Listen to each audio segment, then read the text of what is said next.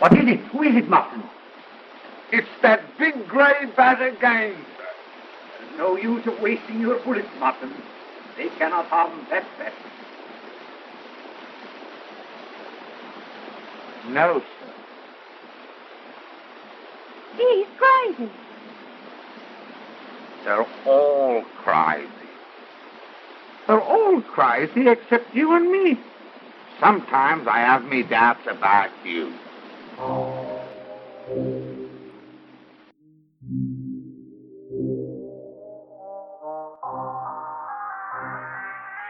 Assalamu alaikum and welcome to the Mad Mamluks podcast. My name is Sim. Thank you for joining us this wonderful Labor Day evening. We have a wonderful show for you guys. We have the man himself, Ahmed Shaikh, aka, uh, what's his name? What's the guy we just saw? I wasn't watching the clip. But Oh, assalamu alaikum. Uh, Van Helsing is who I was thinking of. Ooh, okay. That was from a, a clip from Dracula. And then we have our man from uh, the East Coast, activist Raja Abdulhaq. And we have my man Mort from Buffalo, New York. Assalamu alaikum, everyone. How y'all doing? Alhamdulillah. You guys have a great uh, Labor Day weekend. How was everything? Time off. That's Yeah. good. More Always time good. off, yeah. Yeah, Yeah. always good. when We have time off. Yeah. So, um, Ahmed, I know someone who didn't have a great Labor Day weekend because of you. It was probably Dr. Sherman Jackson would probably uh, be uh, not too happy since your article came out. Now, uh, let's. As I was thinking about how to do this episode, because uh, you recently went on uh, Daniel Haqiqatjou's show and you talked a little bit about uh, your article itself. Let's just. Um, I want to do a, a little bit different um, Sure. type of episode and along different lines. So uh, let's just go ahead and, and give a brief synopsis of that uh, that article that you released, and then we'll talk a little bit more about various things related to that article. So my my overall concern just has to do with uh, the fact that we in the Muslim community, or a lot of us, um, have this this notion of American Muslim exceptionalism that we're just so clean and so wonderful and and such a light among the darkness of the ummah, and uh, and everyone else is bad and we're somehow good. And my my problem with that is if we if we actually look at the the way the Muslim community operates, we are or we can be just as bad as just as as anybody else. Um, and and one of the problems that I have um, with the way the way things run within the Muslim community is that there is a lot of corruption. And uh, and the big problem with corruption isn't that people are corrupt because there are always going to be people out there that are going to act in a corrupt or abusive ways. It's just that we are so tolerant of corruption and bad behavior, and and we're we're often just really passionately tolerant of it. And uh, if we're going to point to something that's uh, that's going on that's not good, people will jump right all over you. That uh, that how dare you? This this is such a great, wonderful person who's such done such wonderful things. Um, how dare you? And uh, um, and that, that's what ends up protecting um, bad behavior. Um, and uh, and so um, we have somebody here, and then and I this this only came up that this is unfortunately this particular article, and we can talk about why this is or how how things like this happen. But this article has been in my back pocket for like three years now. Wow. Um, uh, this is all information that I've uh, that uh, that I've for the most part known. Um, but uh, what happened was uh, Ali Al Arian wrote an article, and he he basically grazed the issue. He had a much bigger he had, he had a he had a much bigger area that he wanted to cover than than say Spray Sherman and Jackson. pray is what I call it. right. You, you, So, you ever play any uh, Call of Duty or anything like that? no, I haven't actually. Uh, well, what you do is when you're a noob and you don't know how to play the game, you just walk into a room full of enemies and you just start "Uh," to hope you know hope you Yeah, get so- everyone. So, so where this comes from is me and Sim used to play a video game, and you know all these young kids are great at it. So he would just walk in and like you, you know, we just started play, playing, and we just get like this random first level submachine gun that nobody knows, and we just walk in and just start Right. spraying everybody to hopefully kill, you know, get a target, and nothing happens. But Yeah. yeah, right. So anyway, right. but but your just to play off that point is that your article was so much more targeted than Ali's, and that's why it's so much more important that we have this conversation because Right. uh, we we really need to figure out what exactly what first of all we, we many of us know what cve is but why was it that a muslim leader was really important in um, in playing a pivotal role in developing the cve program and i think um, if you want to touch on that subject you, you can go ahead and, and do that right now or um, maybe Sure. you could get Raja to talk about it so so to the extent that his his CVE work is important, um, I'm actually not not sure um, uh, how how well it how how pivotal it was for uh, compared to all of the various other things that I've read um, from in the CVE world. Um, and one of the reasons was because it came out in uh, in November of 2016. And one other really important thing that happened in November of 2016 is that Donald Trump was elected president of the United States um, and and this was for an audience of Hillary Clinton. Um, but it uh, it it's not just an audience of Hillary Clinton necessarily. The the how important this audience is, I'm not exactly sure because beyond what happens in the federal and state governments, uh, I'm not completely aware. I do know, for for example, I went to um, I went to a uh, um, board meeting. I went to a meeting once, and I was uh, I was there with uh, um, with one of uh, with with a sheikh who's involved with uh, with CVE, um, and he just happened to tell me that you know he was he was with Sherman Jackson at a meeting of NATO, the North American Treaty Organization, uh, on CVE, going over his report. Um, and so, to the extent that this is internationally important or important in, to Muslim communities elsewhere, um, I am not aware. Um, the other part of this report is that it was junk. I mean, it was basically, there wasn't very much actionable in this report other than give people in the CVE industry more money. Um, and, uh, and so I, the, the report itself is not anything that, uh, that was in, incredibly influential. Um, um, it, my my concern with it wasn't necessarily the report itself, which is one of the reasons why it was in why it was in my back pocket for all of these. why was it in your back years. pocket for for all the all these years Well, I mean, it was public information, right? I mean, it's not like I was holding the secret or anything. I mean, Yeah. you know, there's there are a number of, a number of people who are opposed to CVE that knew about this. I wasn't the only one.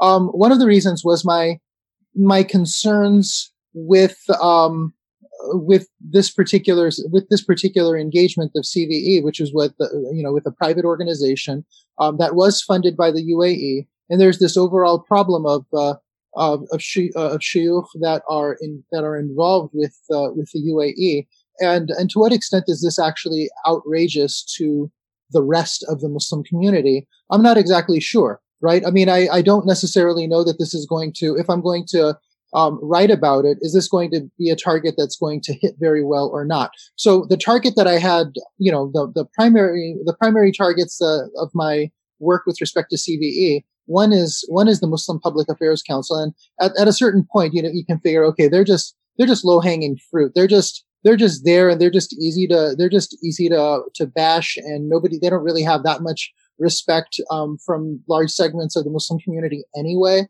So it doesn't really do very much at some point to talk about um, the Muslim Public Affairs Council outside of my area, which is which is the Los Angeles area. Um, and then uh, other places, uh, you know, like for example, uh, CIOGC. I, I've written a little bit about that.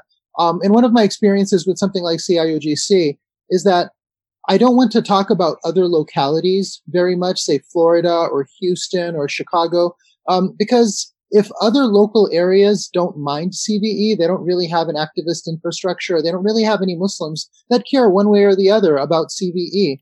Um, they have uncles, um, in, you know, integrating themselves with the police and becoming the eyes and ears of the police. And if everybody knows it and everyone's cool with it, who am I to say, you know, that that's this is that this is right or this is wrong. I know in the Los Angeles area this is totally wrong, and we're going to do whatever we can to oppose it. Um, but but in terms of the reach that uh, that that articles like this might have, or how their their their ability to actually affect the Muslim community, I'm not exactly sure outside of the Los Angeles area. Um, so, Raja, why do you think there is this need for having a? I mean, we know from the colonial times that there are spe- specific heads that are always used by colonial powers to represent a minority.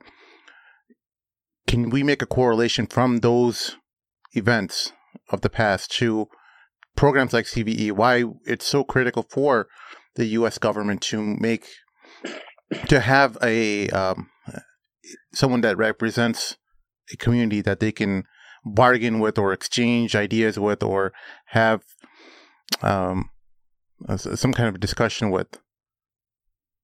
Well, I mean, first of all, I, I, I kind of uh, uh, just a little bit disagree about the, the piece by Ali.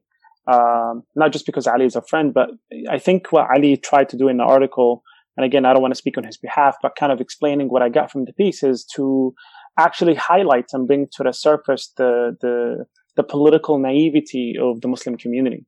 And he gave in examples uh, of uh, specific Muslim leaders and scholars. No matter sometimes you can disagree about uh, these naiveties, uh, but there are facts that we cannot disagree on. And, and I, I, know Ahmed has been working significantly in the issue of CV, and this is not this is this is factual. That this is something that we cannot disagree on. We can't say it's a difference of opinion, etc. But what Ali did is highlight some of these political issues that we have uh, in the Muslim community when it comes to dealing with the UAE, dealing with CVE, dealing even with uh, with state pro state uh, uh, sanctioned programs like um, CVE and other programs uh, programs as well. So I think that piece brought up, and I, if you go back in time a little bit, there's another piece that to, that came out in the milestone uh, milestones journal uh, which also kind of uh, tried to draw a comparison between Sheikh Hamza Yusuf and Sheikh Omar Sulaiman.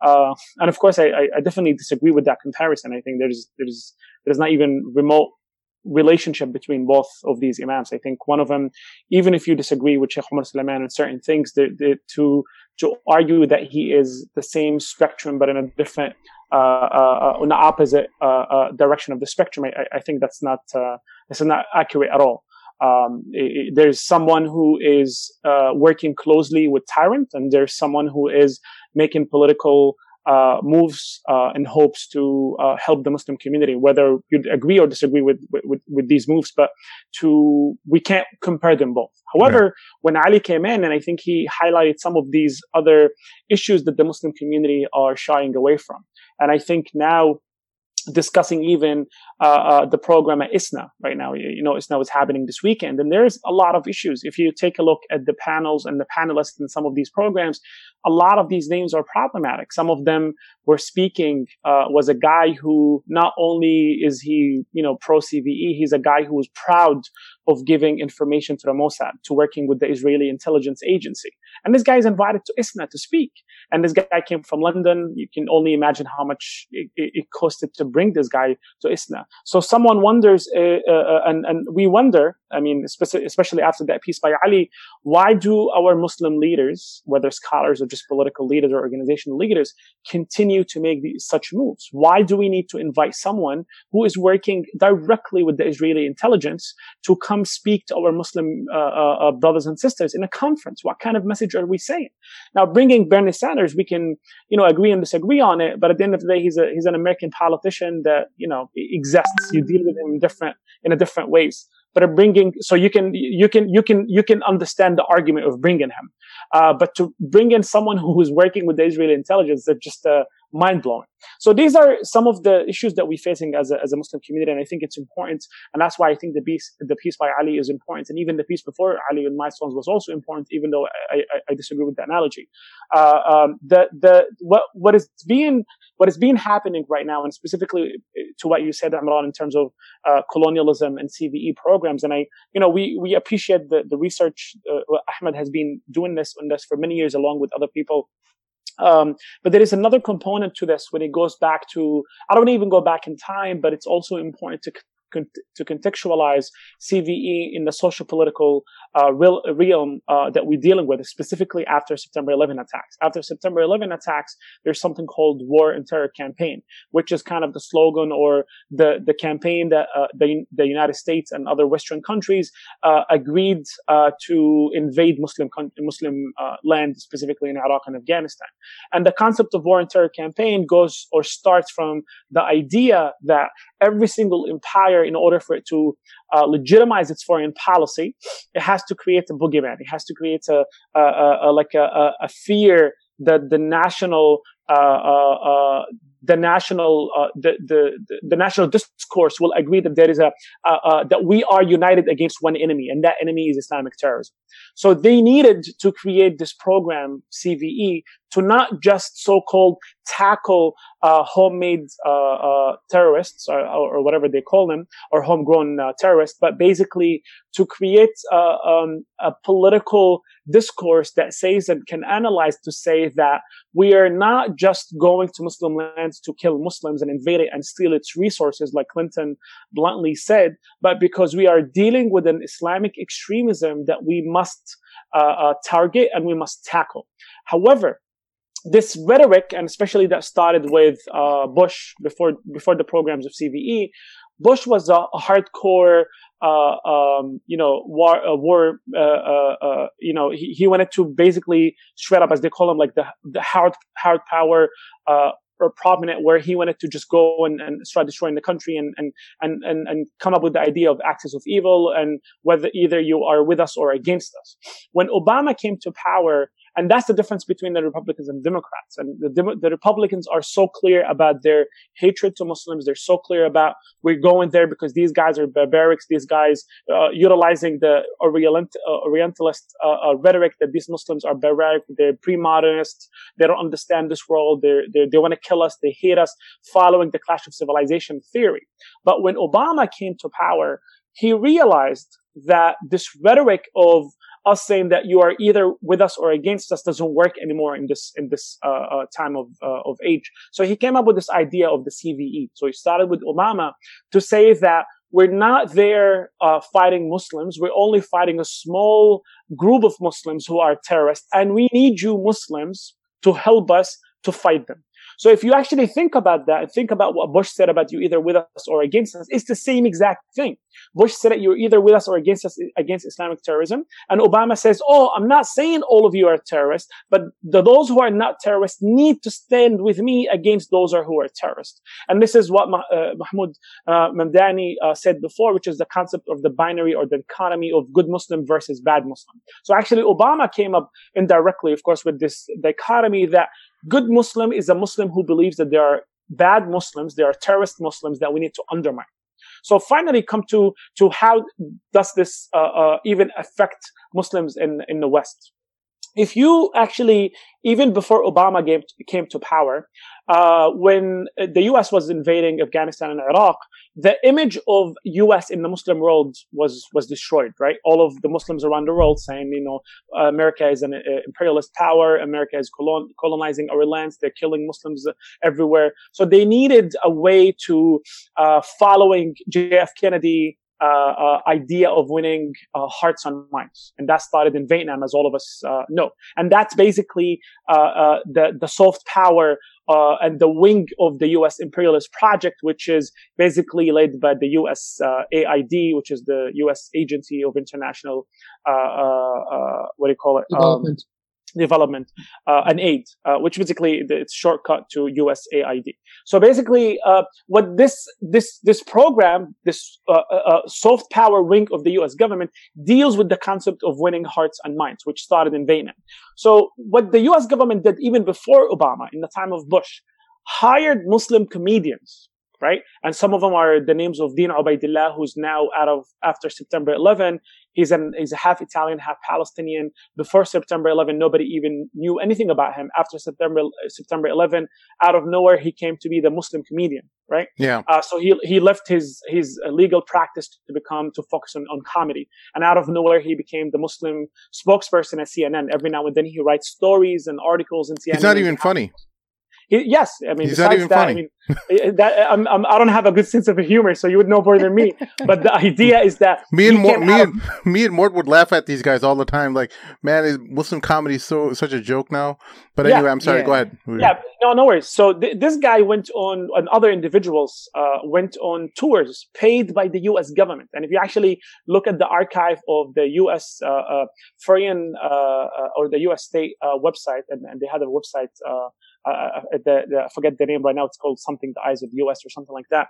They have stories of them in 2006, 2008, uh, 2007 about these tours going to Afghanistan, going to United Arab Emirates, going to Jordan, and even sometimes in, even in Iraq to go do tours in English to tell the, the local population that we are American Muslims and we are telling you that America is nice. Now, they don't come on the stage and say that. But when you have an American comedian who speaks in English, paid by the U.S. government to go to these countries and do comedy tours, then there's a reason behind this. Yeah. The, the, reason behind it is winning heart, uh, uh, minds, uh, hearts and minds. So, in summary, what I wanted to get to at the end is that the U.S. government is very interested in these programs because to them, if they cannot uh, have Muslims join the army to go to go kill other Muslims, the least they can do is bring in Muslim into this imperialist uh, war machine uh, the, uh, and, and the, this hor- horrible foreign policy by bringing in Muslims to become part of the empire through being involved in the CVE programs. Well, so this is Raja. I have a Raja. I have a question for you. Um, so so the U.S. Um, particularly with the Democratic Party, they want to create these good Muslims and these bad Muslims. In a sense, that's no different from, say, um, like the Raj or any other colonial project. That's that's just what they do. Yes. Um, what does the United Emirate, United Arab Emirates want to do to have to do with American Muslims? Why are they so interested in us and our scholars and whatever it is that we do? Why do they care? Well, I love this question. Yeah, this this question is very uh, complex, and we can look at it from different perspective. Uh, the, these these winning hearts and minds campaigns require local agents to do the dirty work of the U.S. government or any any any empires or any colonizers, right? This is just ABC. If I'm I'm a person who live in any country and there's a an American soldier who comes in, I'm not going to listen to an American soldier when he tells me you need to modernize your religion. But when you have another imam who lives next door comes and tells me you need to modernize our religion, I might entertain it.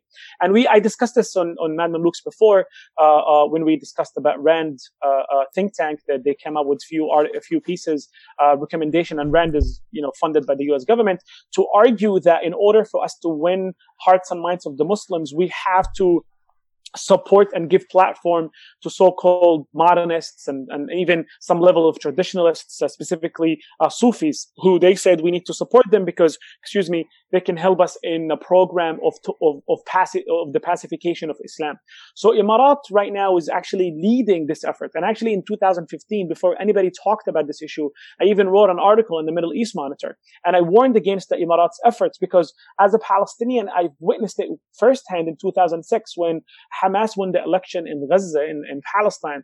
The United Arab Emirates paid millions of dollars and trained Palestinian militias to uh, to create a coup against the uh, democratically elected Hamas because the West was not interested in in doing this. And it goes back to even this is historically when you talk about colonialism. Let's go back to to Iran in, in, in 53 when they when they staged the coup against Mossadegh. Mossadegh was a even he, he was a leftist. He was uh, he came to power after Shah the ruling of the Shahs and, and he wanted to nationalize uh, oil in the country. What they did, specifically the British uh, uh, intelligence and with the help of CIA, they said we need to create a coup against this person by creating a sense of uh, dissent against him from his own people.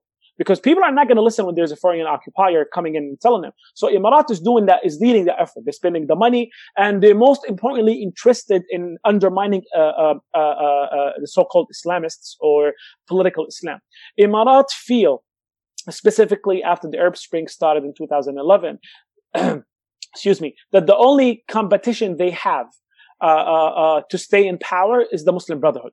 They think that the only organized political parties that can actually win against them in, in free democratic elections are the Muslim Brotherhood. So to them, they need to uh, not just beat them in, in a political sense, but they need to uproot them from the whole society. They need to demonize them. They need to render or relegate them into uh, barbaric human beings who don't believe in the, in the, modern world the same way they did in Egypt. So if, if we talk about the coup in Egypt, the you know United Arab Emirates has, has been behind it. And then they supported all these so-called scholars who were speaking against Ikhwan, were speaking against political Islam, were speaking against even Muqawamah and, and anything else. So in summary, Emarat is interested, as I mentioned, to, to do the role of colonial powers in, in, in the region. They're also interested in staying in power. And in order for them to stay in power, they have to get rid of all the political rivals. And finally, when it comes to political organizations, and you touched upon it in your article, and we talked about it uh, before, uh, the concept of uh, demonizing American Muslims in this country, specifically uh, uh, uh, organizations, Muslim organizations that were created by uh, Muslim Brotherhood uh, uh, individuals who left the Muslim world and came here. The majority of them, when we talk about ICNA, ISNA, all of these organizations, MAS, all of them were created by Muslim Brotherhood brothers and sisters. Whether they came from overseas, of course, they have no organizational ties with back home, but their mindset is is a is a is a ikhwani mindset.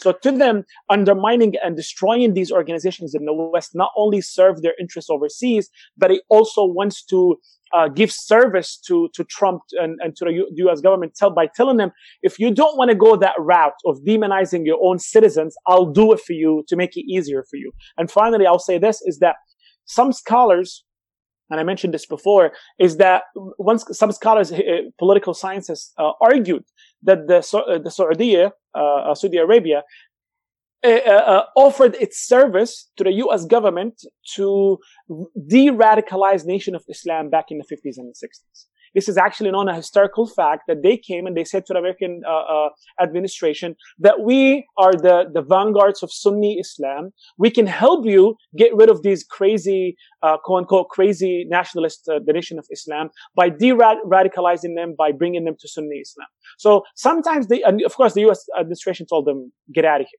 But basically, they, they're trying to offer their services because they need the protection of, of the U.S. government. Well, so what I'm think what what what I was thinking of. I'm sorry. Uh, did you did you want to? Yeah, go, well, go on. You know, go, go, ahead and let's just just finish that.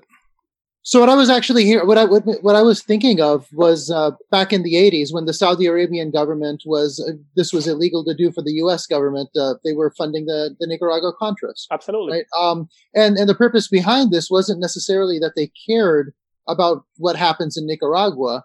They just wanted to ingratiate themselves with certain interests in the United States. So, so when, when the UAE donates a million dollars to the NYPD, um, intelligence division, do you, you, do you think that they just didn't care what the NYPD got and it's just, uh, they just wanted to go along with their program, um, the, the, and, and they would just be willing to pay for it to ingratiate no, somebody? They know exactly what they're paying their money for. I mean, the mm-hmm. NYPD has programs with the, with the Israeli army. They train them how to deal with so-called uh, militias and guerrillas and, and, local terrorists. They, they train them. They get learn, train together. There is, whether we like it or not, there's an axis happening in the Middle East that is led by Emirates and, and, and US and, and, Israel and even a little bit of Saudi Arabia as well, uh, uh, running the show in the Middle East. You, you look at Libya, look at Yemen, look at Syria, look at Egypt, look at everywhere, and even Tunisia.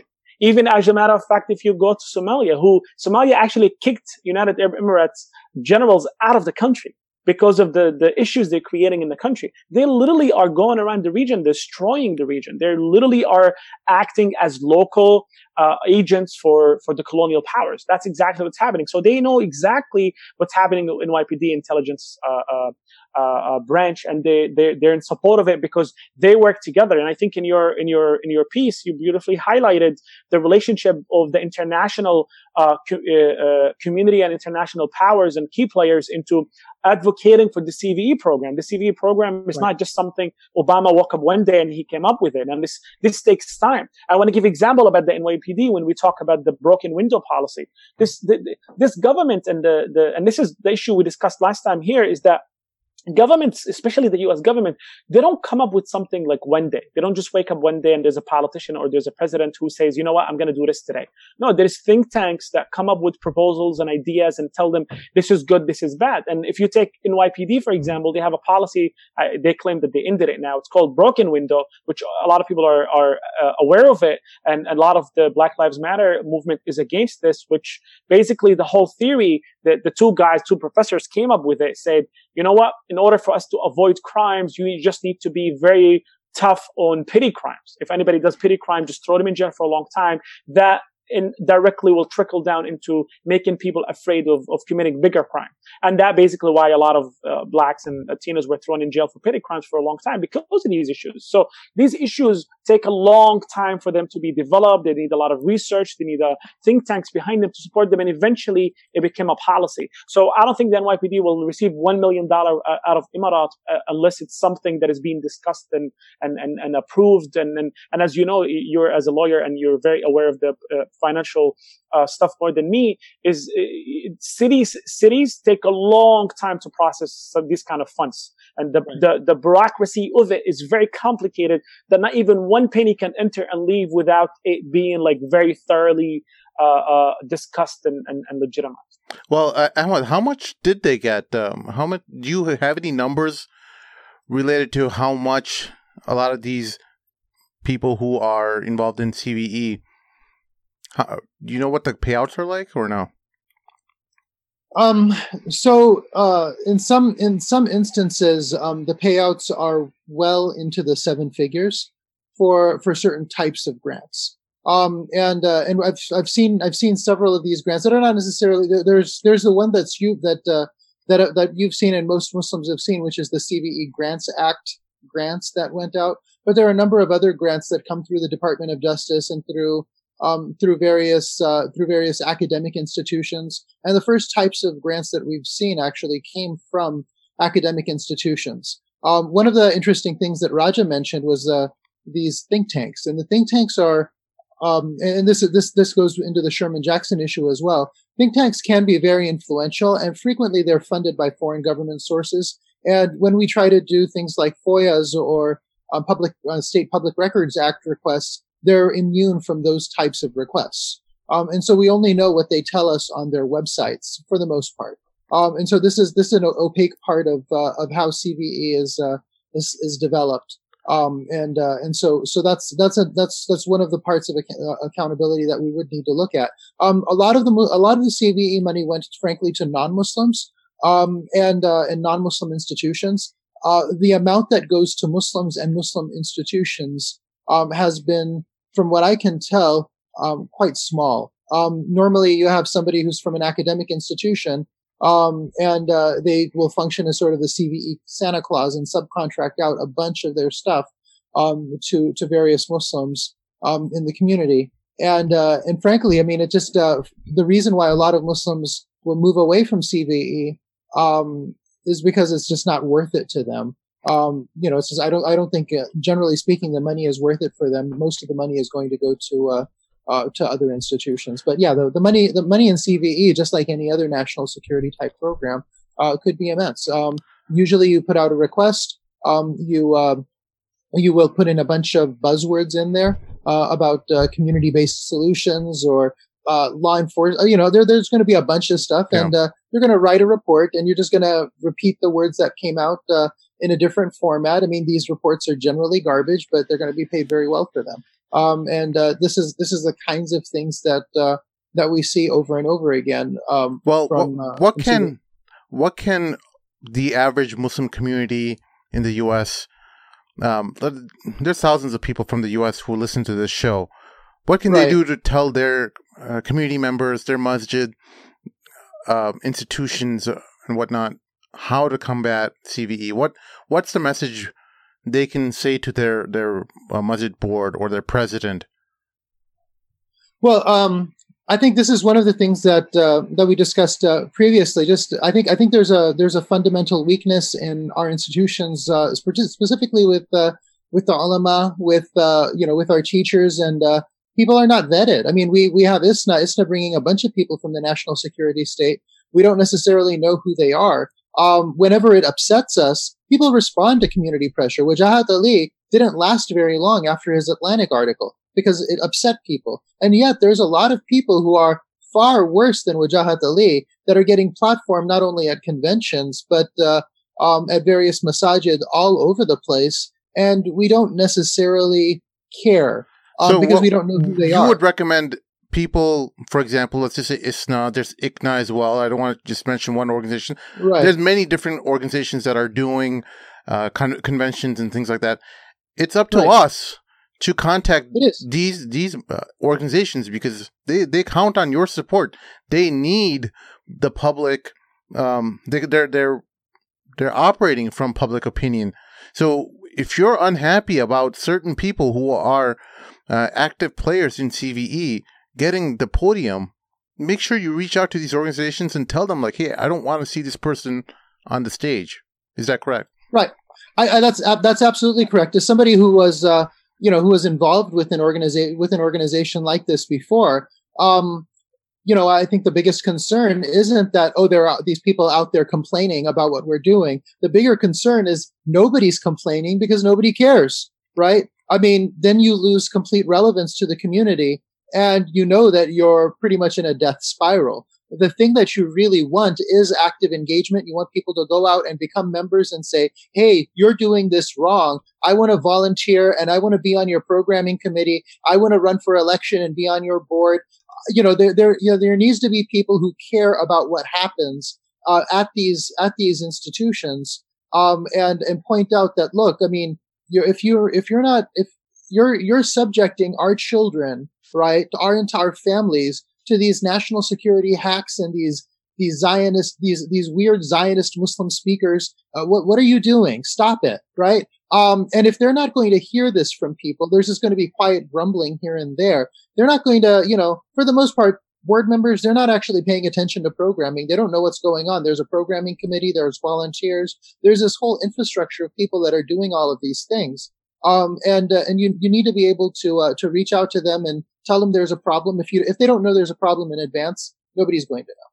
So Ahmed, do, do you think that a lot of this? I mean, I, have been listening to what both of you guys have been saying, and right. and I kind of want to touch back on what a little bit of what Raja talked about too was um, something specifically about the Rand Institute, and uh, and and the reason why I'm bringing this up is because I remember looking into the article that the or the report that uh, Cheryl Bernard wrote back in 2006, I think seven. It was called okay. "Building the Moderate Muslim Network." and that right. was the name of the entire. Uh, and if you look in that verbatim, it's pretty much what Raja was saying. That you know what they're, they're they first of all they identify all these Muslims. They say they they kind of compartmentalize them and say these are radicals, these are moderates, these are Sufis, these are Orthodox. And then they go on to actually just lay out a plan on how they plan to engage potential partners. They actually describe right. in detail what would possibly make somebody a moderate and then how do we engage them and what kind of lessons they've learned from in the past so my question is I, I, guess this is the main thing do you think that by making this information more available to general muslims that they would be i mean awoken because right now i don't think most people realize to what degree they actually are planning and plotting against muslims in terms of trying to manipulate them right i mean we're talking right. and this is if you notice this is kind of prior to just like a really huge blow up of social media. Right now, even now in CVE programs, they're incorporating things like psyops and things like they're actually targeting Muslims with advertisements and things like that, or, or, clips and videos on Facebook and YouTube and stuff that they want them to see repetitively so that it changes their mindset. So what I'm saying is I think you want Muslims to kind of push back, but I just feel like that Muslims don't know about it. Right, absolutely. Um, and and you know the the great thing about this is that you don't need a very large number of Muslims to push back. Um, most of the time, Muslims are going to be apolitical, or they want to get go along to get along. Um, the FBI, the CIA wants to speak to your youth group. They'll be like, "Oh yeah, sure, no problem. That's uh, that sounds like a wonderful idea, right?" Um, and if you get like a few Muslims willing to push back and say, "Hey, what are you guys doing?" That would usually be enough because most of the time people don't want to court controversy within the community. Um, if it's something that they find is going to be troublesome or they just see an argument against it, they're, uh, they're, or, or, they, they just, they just want to, they want to avoid it. Um, and, and Wait, so do you, think, do you think it's that, or do you think that it's actually mm-hmm. saying, Hey, wait a minute, maybe I'm coming off to the government like I'm hiding something, and that's why I don't want to be involved with the F. Because you know the common argument is, hey, if you have nothing to hide, you know, what's the problem, right? And and so right. kind of, I mean, if you are an American, what's the problem? And I guess I feel like people see that not cooperating with these programs is showing that you are un-American or showing that you have some type of animosity or you're trying to hide something from the government. You see what I'm trying to say? Right. No, I understand. So in Southern California, for example, we have this historic, very toxic relationship with the with the FBI and the Muslim community that just hasn't gone away over the past uh, over a decade, I guess. Um, and, and, so the Muslim community here is going to be a little bit different from the Muslim community in other places around the country. Um, having having said that, though, um, I think for the most part, um, we want our government to we we have this we have this bias that we want the government to protect us, right? We think that the government is there um, because we we pay our taxes and uh, they're protecting us from from various sorts of crimes and uh, etc. And uh, you know, there we it's our security blanket. We you know we feel safe at night. Our we we feel safe for our families and our children because these people are out there and they exist, right? Um, and uh, and so it's going to be very very difficult to reach out to Muslims and say, hey, um, well, what about this history? What about COINTELPRO? What about this or that or what have you? I mean, it's going to um, it's uh, it doesn't necessarily ring true to people um, for most people, right? That uh, uh, that the government or the federal government or the federal law enforcement or even local law enforcement or what have you um, is a problem. Um, and so you might have to um, when when you when you deal with the Muslim community in general, we're not we're not a community of civil libertarians. We're not a we're not all a community that's everybody's everybody's read a people's history of the United States or or whatever there is out there, right? I mean, it's it's not like that. Um, a lot of a lot of people are they're just uh, they're just uh, people who want to serve the dean. They want to be at a board at the masjid, um, and they just want to do right as best as they know how. Um, and so you need to be able to work with that particular structure um, right. pretty much anywhere that you go. Um, right. So, yeah. so I think in, in, terms of this though, so in, mm-hmm. I, what I understand is CVE has targeted not they mainly target the community through community leaders. If I understand, that's right. Right. That's absolutely so true. With that, I just kind of maybe want to ask Raja a question on this. Is so as Sim mentioned, and even um, Ahmed mentioned earlier that there's a, a really keen interest from foreign Muslim governments in American Muslim like mashayikh or, or, community leaders, right? So what is that relationship looking? I mean, what, what, is that interest besides just kind of influence or trying to see what Muslims are doing? But is there a deeper motive here between the, the, the sheikhs or, or leaders that are here that are receiving all this benefit money and maybe even political gain from working with, you know, the CVE programs or other programs like this, and then dealing also with foreign governments like the UAE or Saudi Arabia or other places like that? Is there a, a, a deeper I guess, an agenda here that most Muslims are not aware of? Uh, I mean, before I, I, I, go there, I just wanted to uh, um, just add something to, to what was mentioned a little bit earlier because I, I, feel it might be uh, important to mention. I think that would, and it's something I would like to discuss in a little bit too, if I think Imran might have it in, on his radar.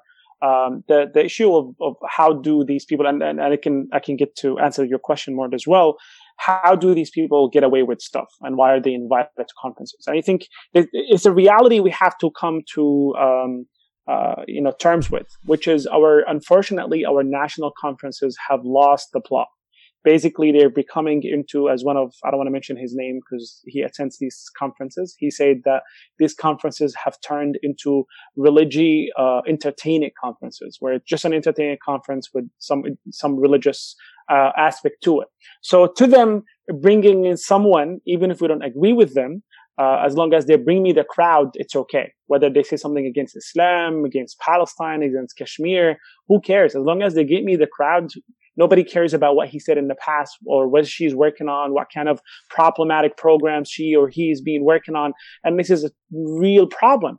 And to be honest here, I don't blame the people because the people for the most part, Muslims tend to trust their leaders. And when they see a conference or an organization uh, um, that has been uh, around for many years uh, plan a conference, we'll just, for the for the most part, we just trust them that they're going to be bringing in people who re- not only represent our morals and values and ethics, but also share sa- same common grounds and common uh, priorities when it comes to Muslim issues, uh, whether it's from local all the way to, to overseas.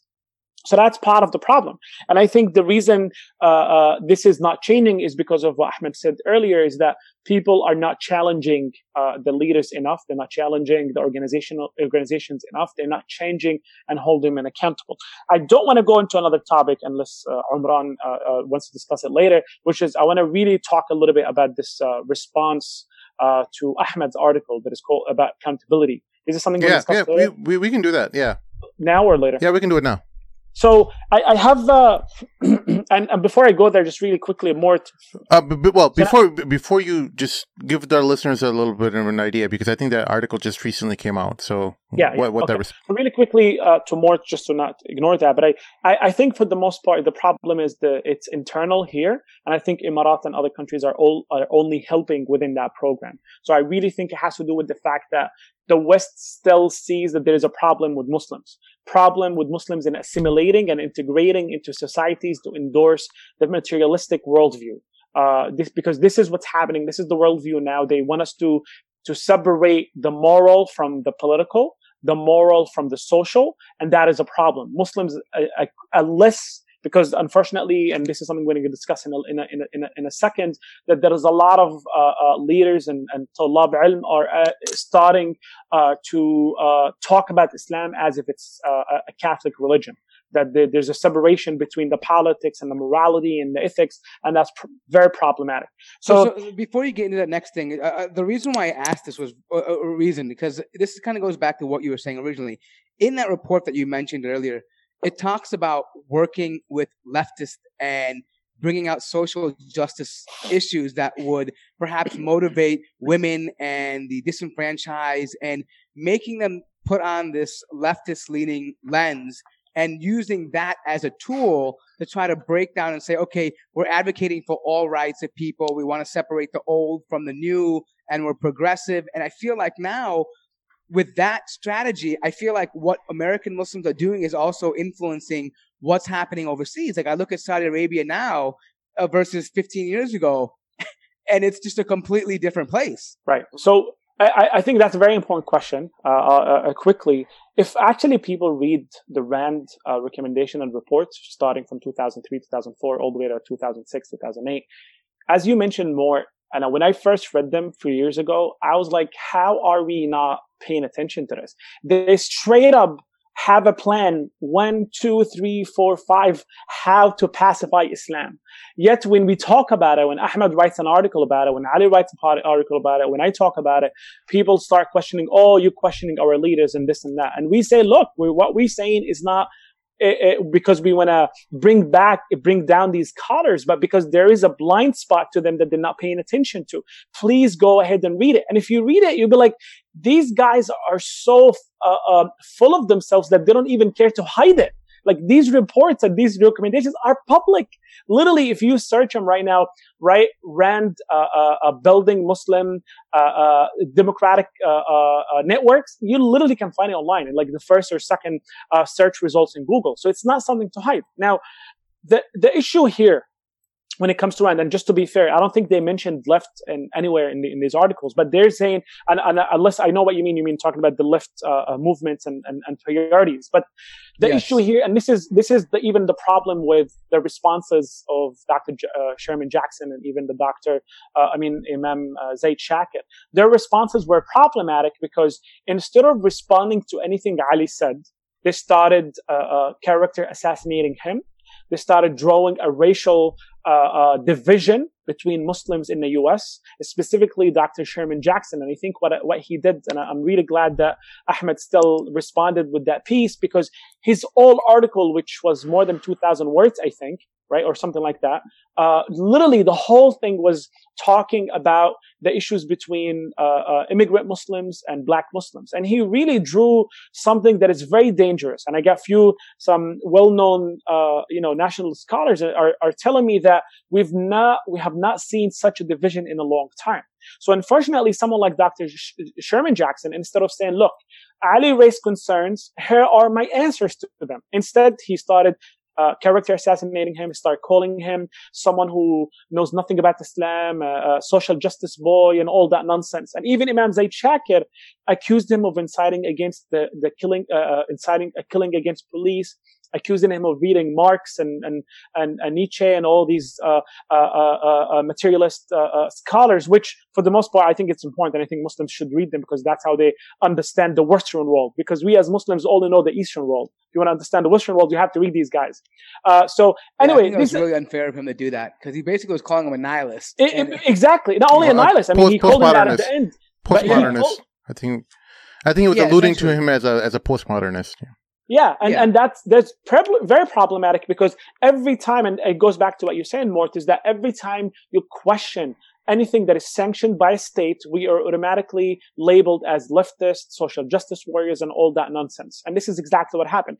And these reports that you mentioned with Rand's, their their focus was on gender issues and sexuality issues, and specifically the issues with women, the issues of hijab. They even talk about that if you have more hijabis walking around, that we're doing something wrong. We have to change that right? So there's they, they, they clearly say that in, in, in these reports. So what they're doing with these questions is not that they're advocating for leftists because these reports are way before the social justice movement that we have right now, is because they understand that Islam doesn't play well with the with the theory of modernism. The issue, the the Western worldview about uh, modernity doesn't work well with Islam because Islam has issue has has worldviews and has ideas and values that are not are don't work with the rigid system of Western liberalism, right? So to them, in order for them to unpack and destroy Islam from within, we have to go to the youth and tell the youth, listen, your Islam, these traditionalists, these Salafis are are savages, the barbaric. Please pay attention to to to big thing. And it goes back to an article I wrote uh, two years ago in Muslim Matters, which is uh, about identity politics, and uh, and I said from unveiling Algeria to identity politics because uh, uh, uh, French colonialism in, in Algeria early on, I, I, said that Frantz Fanon, another leftist thinker, but, and, but according to these to these scholars, I'm a leftist because I'm, I read these guys. So Frantz Fanon reported right? And he was uh, one of the most radical decolonial uh, uh, uh, scholars that are very important for us as Muslims to read. He said that in France, uh, in Algeria, the French generals came up with the idea that the Muslim men and women are working together against our colonialism, against our occupation of Algeria. And to them, the, the, the Muslim woman who's behind the veil all the time, we know nothing about it, uh, nothing about her, right? We need to get to her to force her to fight against her man, to make her believe that inter- there's an intersectionality between her and French woman against the barbaric patriarchal husband that lives with her. So what the French general wanted to do is in the process that was called unveiling Algeria was to remove the hijab of the women, but not literally just removing the hijab, but to basically get to them to convince them that you need to, re- uh, to need to revolt against your patriarchal husband, or brother and father, because they're keeping you living in behind the veil. So we're helping you to get rid of that veil. So the idea behind this is not that the French care too much about Algerian women. They used to kill Algerian women just like they killed Algerian men. But to them, there's no way that they can destroy the Algerian resistance without destroying the popular support of the Algerian resistance, which is women. Because women raise, raise warriors, right? They raise the new generation. They feed the warriors and some of them were fighters themselves. So in order for you to destroy the resistance, you have to destroy the main pillar in the resistance, which is the family, which is the, the women, the aunts, the, uh, the, the, the grandmothers, the sisters, the, all of these, all of this support system that exists has to be destroyed. In order to destroy them is to make them go against their men. And that's what Rand report basically wanted, wanted to go to, uh, to say that these are some of the ideas that Muslims need to start discussing internally so they can leave us alone, start focusing on their own issues, and let us occupy Palestine and occupy Kashmir and occupy the rest of the Muslim world where everybody's busy in killing themselves rather than uh, focusing at the at a Western uh, uh, colonialism.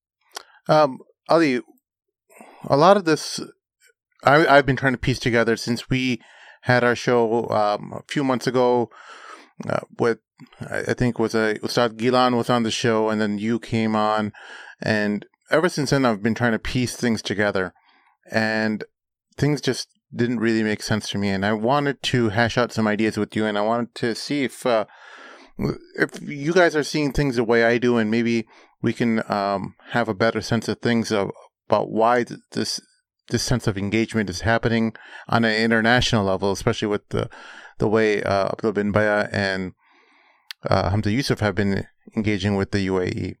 And the first uh, first thing I need to uh, I need to make sure I understood, uh, at least from a, a, premises perspective, was that Hamza Yusuf and Abdullah bin Bayyah they know what they're doing.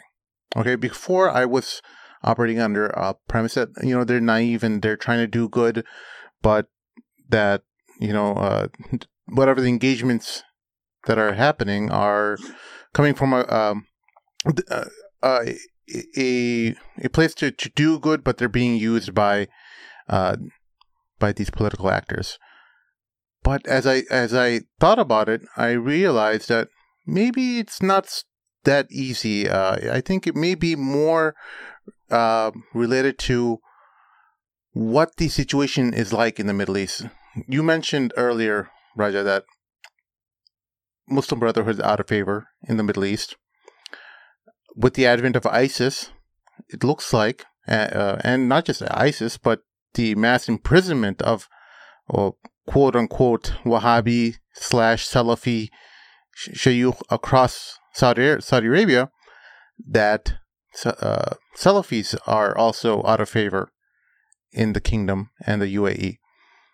Then I, I realized, like, well, you know, Abdullah bin Bayyah and Hamza Yusuf, they may be working towards advancing towards a big prize, which is the Holy Land, the Mecca and Medina, the Haramain, you know, and maybe this is these types of engagements are happening to set up uh, a bedrock of Sufi Islam in the kingdom because as far as you can tell right now, you see everything that is happening related to all the the first of all the quietism from several of the ulama in in America, uh, not mentioning any single thing about uh, related to all the different scholars who are peaceful scholars, who are reformist scholars like uh, Sheikh Salman al Oda. You hear a, a pin drop silence related, related to this. Majority of the scholars are quiet about it. Well, why is it? Well, especially from this from the Sufi camp that you know you don't hear much about it, and there is it is it is that too much of a stretch, Raja? No, I, I think you're absolutely right, and, and there's a big problem. And, you, and you, that, so you you think it, uh, I'm onto something with related to how uh, Abdullah bin Baya is engaging with Saudi Arabia and the UAE that he is trying to set up Sufi, uh, his, whatever version of Islam that he sees fit in the kingdom. I don't want to make I, this Sufi Salafi, but it seems like right. it could be that. Wait, wait, wait. Let me get this right, Sim. So, so what you're what you what you're saying is that there are people who are quote Sufis that are being used to influence uh, certain factions in Saudi Arabia, and they want to instill people that are quote like Sufi, like in American context, like that kind of Sufi is. Yeah. Uh, because it's kind of an extension of their plan because they've been kind of working on this plan, as Raja mentioned, about the, the according to the Rand Institute, about how they're just have this model for Muslims. So you think they're taking that model, they've made this American Sufi model, and now they're trying to replace the traditional Al Sheikh in Saudi Arabia, yeah. which is Wahhabi, with this new modern Sufi American yeah, ideology. Because if you, if you think about if you think about I'm it, not, oh, I'm not really. But I'm not. I, you know, I'm not going to confess to being like an expert on yeah. Middle East politics. But I don't. I don't see them being these um these grandmasters. To, yeah, to borrow a phrase from my to borrow a phrase from my uh, article. I don't think. I don't think that that's. Uh, that's what's going on necessarily. Um, for example, in Saudi Arabia, it's probably just that. Look, there's a new sheriff in town, and uh, you know he's uh, he's moving from the monarchy to a dictatorship, and uh, and he's acting more like in a more dictatorial, almost Stalinist uh, way, and that, that's not the way Saudi Arabia has operated in the past. Um, and now everybody just has to get used to it. So you think that right now they're just taking advantage of a situation that created itself with Mohammed bin Salman coming into power, they're trying to to take as much advantage of that as they can. Right. I think I think we need to probably separate what's happening to some extent with the UAE and uh, and Saudi Arabia. Those are not. I don't. I don't believe those are necessarily the same. Well, what I'm saying is, the why they're allies, but I don't think they're similar. I don't think they're the, the same dynamics are going on in both. Right. Places. But what I'm saying is, I don't see why he would be so far off on that because um, if we know from the Rand Institute that you know they have this model of Muslims they want to create they know that they've got them working with the White House on certain CVE and broader programs. We know that their relationship with some of these dictatorial governments in the Middle East have gone closer, right? With Saudi right. Arabia, especially to the point where they're defending murder of journalism, right? I mean, we're, we're seeing this, right? So why would it be so far off to think that maybe they're trying to push this idea? Because think about it. I, in Saudi Arabia, we've seen the mixing of malls, movie theaters, concert, WWE. I mean, we're seeing a total, on the outside, it looks like this totally liberal society. But on the inside, it's a dictatorship. Right. And right. so, but uh, who's, uh, who, I mean, the American Muslim doesn't mind these things, right? They, they, they watch this stuff on TV all the time. It's totally normal for their life. And the sheikhs, actually, some of the, the modern Muslim uh, mashayikh and leaders, they incorporate these uh, social norms into their talks, into into how they relate to people.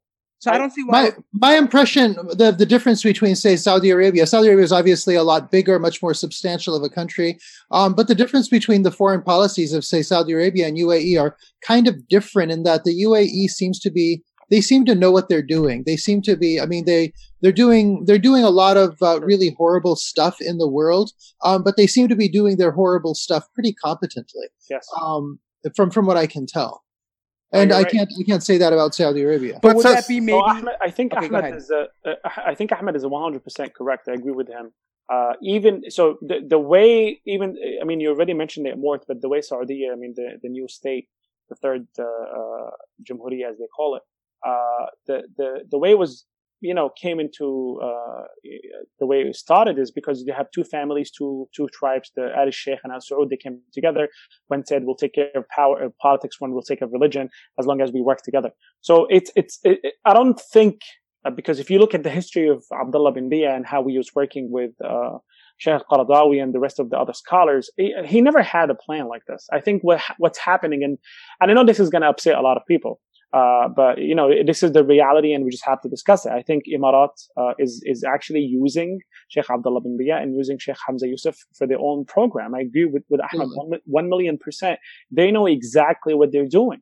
They're fulfilling their their their uh, uh, uh, kind of uh, uh, trying to uh, accomplish this model that was uh, drawn to them by the U.S. government to say that you need to lead the effort of pacification of Islam. You need to uh, to lead this effort of turning Islam into this passive religion uh, that doesn't go beyond these dogmas between you and your God or these rituals. All you have to do is, as Hamza Yusuf used to say years ago, just stay home, pray for God, and don't be bothered with politics. Yet he is going to Emirat and being involved in politics. But that, if you allow me, But but but, but, but you're you're operating on a premise that that Sheikh Abdul Baya and Baya and Hamza Yusuf are, are naive and they don't know the territory they're entering.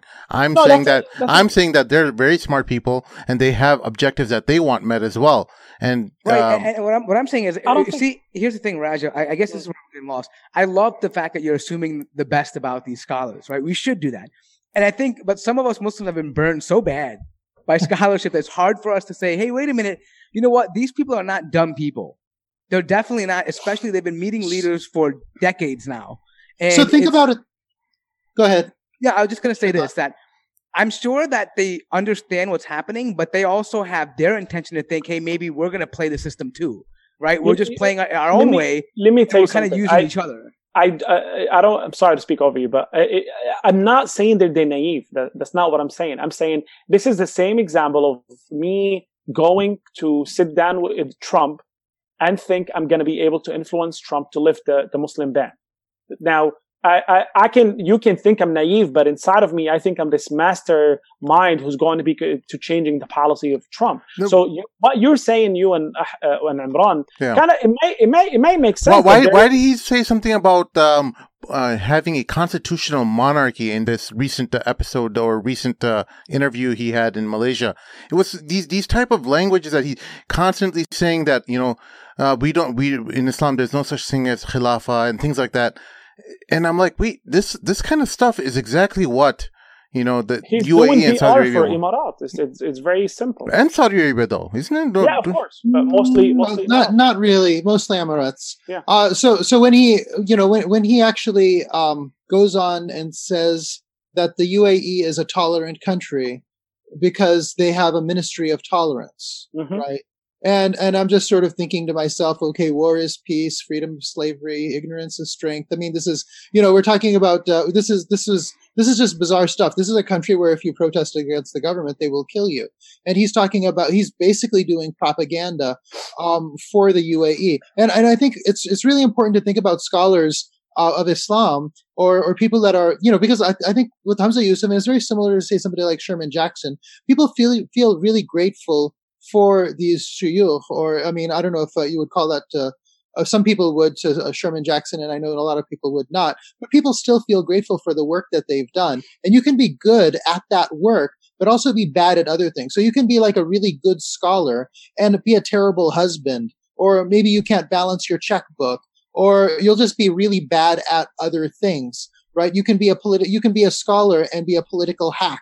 And you can be a really bad political hack or be a good political hack, but you're still a political hack, right? And and you can you can do those types of things, and those things are not necessarily mutually exclusive from one another. So the idea that we have people that are supposed to be there uh, are talking about Quran and Hadith and you know positions of fiqh and and stuff like that. Um, and and they're also out there attempting to play politics. Um, in that case, I think I think it's a it's a situation where the rest of us within the Muslim community we have to figure out. Well, okay, are you doing this in your position as a businessman? Is there something for you to gain out of this? Um, or what what exactly is your end game? Are you trying to uh, are you trying to make the world safe for Sufism? Uh, and are you trying to do the, are you playing the good Muslim, bad Muslim game? We have to figure all of these things out. And, uh, and unless we have, unless these people are accountable to somebody, um, other than the UAE, uh, we won't necessarily get the answers to these questions. We're just going to have a lot of really good adab and we're just going to be quiet when this stuff happens. So if I if I can add to that really quickly to summarize, when when when when I say that they're being used by Imarat, of course, I definitely don't I, I, am going to be honest. I mean, I'm not straight up saying that they're naive or they don't know what they're doing in terms of Abdullah bin Bayyah Hamza Yusuf or they're just good scholars. I don't, I think they're wrong. And I think they know right. they're, I don't know if they know they're wrong, but they're wrong and they're, they're, they're making huge mistakes against the Muslim community. Uh, and I, I've been arguing this for many years, even be- before these things became uh, a mainstream discussions, specifically against Hamza Yusuf and Abdullah bin Bayyah, because, because I'm, I'm very, uh, invested in the Middle East. Uh, but, but, but to point here is that, uh, uh, Sheikh, if you look at them, and, I, I, see what you're saying, Sim, and then I, it might, that might be a good, uh, a good uh, um, point to raise. But my question is, where is the Sufi movement that Abdullah bin Bayyah has created in the Middle East where he's benefiting from. It's it's nowhere. He hasn't. He hasn't. But um, that's exactly. what I'm thinking. So he's I'm being, saying that so it's being, he, he's he, being promised, uh, or maybe he's being he's trying to set up roots over there so that maybe uh, the University of uh, Medina becomes uh, Zaytuna. I really knows? I really think it's much simpler than that. I think Abdullah bin Bayyah likes the attention of being of being honored as this amazing Sheikh al-Islam living in Emirat, getting everything he wants uh, has organizations under his name because all of his time he used to live under the shadow of Sheikh Al Qaradawi.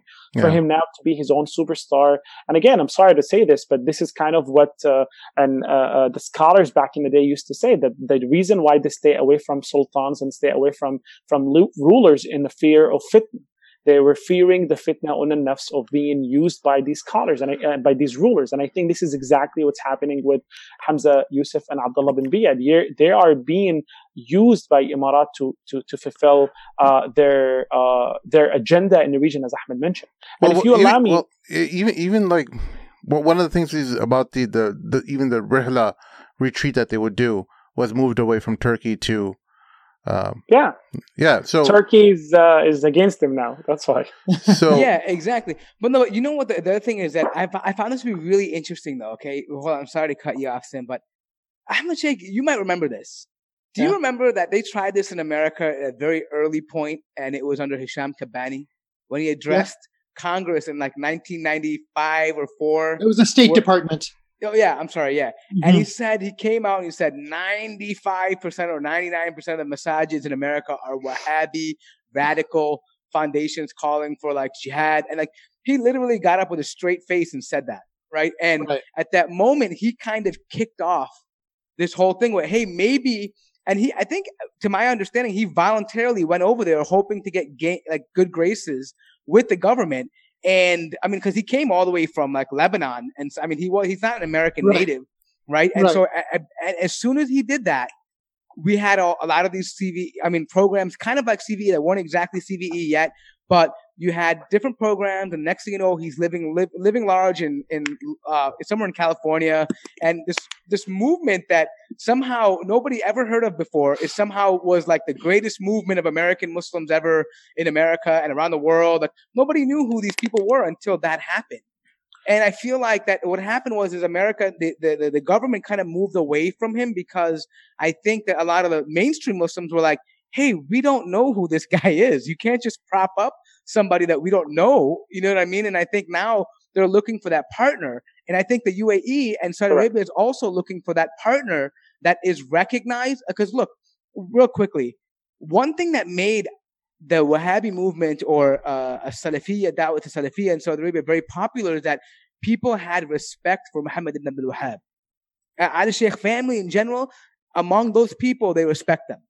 And right now, they're trying to find a scholar like, uh, for example, I'm not saying he knows this or he doesn't know, but a scholar like Abdullah bin Bayyah, a scholar like Hamza Yusuf, who has in some way impact people from a broad spectrum uh, of different madahibs and ideologies in Islam, that people can relate to them. And I feel like they're looking for these people to prop up and say, hey, look, we can work with this government we can work with that government. Let's say, you know what? We don't know what's happening behind the closed doors. Maybe we're going to advise them. Uh, I feel like they leave a lot of this gray area that we can't talk about it because we really don't know what's happening. So this is we're, we're supposed to assume the good and, and and hope that there's something good happening behind closed doors. I should say something about Hisham Kabbani though, um, that might be interesting to you. Um, Muhammad Hisham Kabbani never actually went anywhere, and it's not like he was never he never got out of the government's good graces. Um, in the CVE world, he was actually a pretty big presence, and his organization um, got a lot of money from CVE um, related sources. So um, he actually had uh, one of one of his murids, uh, this is uh, somebody named uh, Hedieh Mirahmadi, um, headed the, an organization called uh, WORD. I think it's called the what is it, the World Organization for Research and Education, or some such thing. Um, and uh, they took in they took in quite a bit of money um, for CVE in Montgomery County, Maryland, um, and, and, they had this they had something called the Montgomery County uh, Project. And uh, Hisham Kabbani was an advisor on that, and that was that was a complete uh, that was actually a complete Haqqani Kabbani um, operation.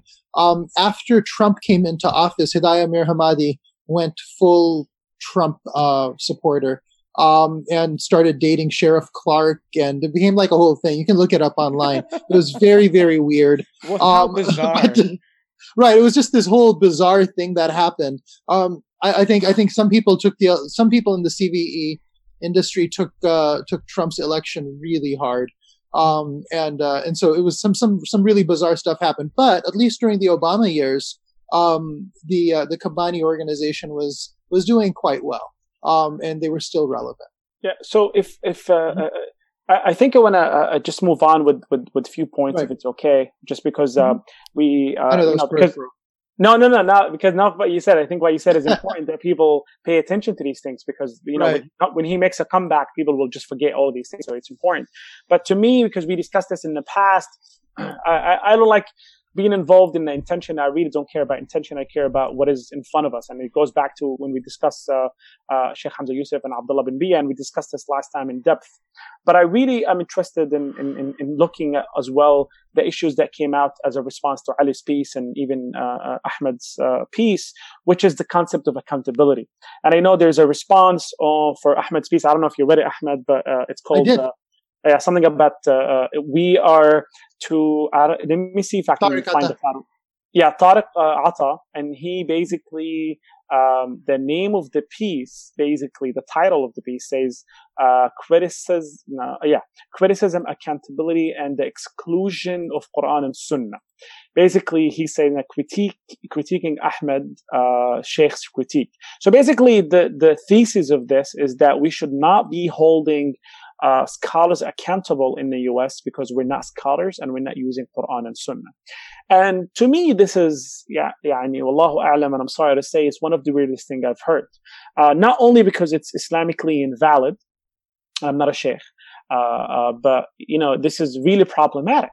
Basically, this is how we create corrupt leaders. This is how we create corrupt scholars. And this is how we continue to be living miserably as Muslims in this country and anywhere in the world because everything to us is we don't hold or we cannot hold uh, uh, leaders accountable. And he brought in a few, I'm going to talk a little bit about the issues of, of what he's saying Islamically speaking, but he said something about, he's saying if, if the Prophet ﷺ did not hold Usama ibn Zayd accountable for killing someone in, in battle, then uh, with no punishment, there was no punishment for him. How can we hold these Muslim leaders accountable when they make mistakes? Not only is he comparing these Muslim leaders, quote unquote scholars, because a lot of them don't really uh, uh, good to deserve the label of being a called right. scholar. I don't, I don't mean this in a subjective way. I mean, objectively speaking, being a Muslim scholar is a big term that unfortunately in the US, anybody who reads Quran is called an imam. Anybody who says a couple of stories is already a scholar. This is a problem. I'm not saying this to undermine anybody. I'm just saying objectively, Islamically speaking, there's a problem with the terminology and the labeling of these, uh, of these, uh, uh, some of, of, them are just mere preachers, right? So he's comparing a companion to some of these uh, political uh, Muslim leaders. And in addition, he's saying that the only way we can criticize uh, uh, uh, uh, when people invoke the stories of how Abu Bakr, when he came, he became the Khalifa, he said to people, criticize me if I make mistakes. He's saying that uh, uh, the only reason why this is okay is because the people who are holding him accountable are companions. Basically saying that the companions and the people who lived at that time, and as we know, there's something called Adalat al-Sahaba. Of course, not all of them are in the same level, but basically they're diff- they don't make major sense. Even though we know in the time of the Prophet ﷺ, they were uh, companions who actually made major sense. As we know, the people who committed zina, some who were drinking alcohol, like Al-Habashi and other, and other, other companions. So not all companions are on the same level, of course, right? There's just average people. So when Abu Bakr was talking to people, he was not just talking to uh, Umar and Ali and Uthman radiallahu anhum he was talking to the people. The idea of having a shura and having accountability. But I want to ask a question too. Does that also mean when Sayyidina Umar, when, when people were complaining to him about that the mahir was too expensive, that men were not uh, being able to get married, so he went up to the to the minbar and he said, "You cannot ask more, was it like twelve dirham uh, as mahir for women anymore?" And a woman stood up and she said, "How dare you uh, uh to question the Quran and the Sunnah?" And he said, what do you mean? He said that, you know, she gave him an ayah that you basically, women can ask for whatever they want, or they, or men can pay whatever they want for as, as mahir, as dowry, right? So what did Umar say? Asabat imra'a wa akhta Umar. The woman is correct and Umar is incorrect. So we don't even know the name of this woman. If she was some important companion, at least we would know that when the hadith or anything, a narration that we know, they mentioned the name of it. Same thing when Sayyidina Umar was going around that night and he uh, uh, overheard, he was eardropping to a family uh, uh, of a mother who was cheating in the milk and adding water. Now, he could have thrown her in jail or punished her, punished her, but why didn't he do it? Because he was not supposed to be eardropping anyways. So if he's a companion that, uh, or a, a sahabi that he's beyond criticism, he would have just told the woman who told him, "You're not allowed to be eavesdropping on our house to begin with." Would have she would have told him? Uh, uh, he would have told her, "You know, no, nobody. You can't listen to me." So the problem with this is that you're making Islam, uh, uh, Muslims and humans untouchable. You're making them angels that they cannot sin. You're making them uh, uh, as, as as people who don't have the nafs that Allah Subhanahu wa Taala created.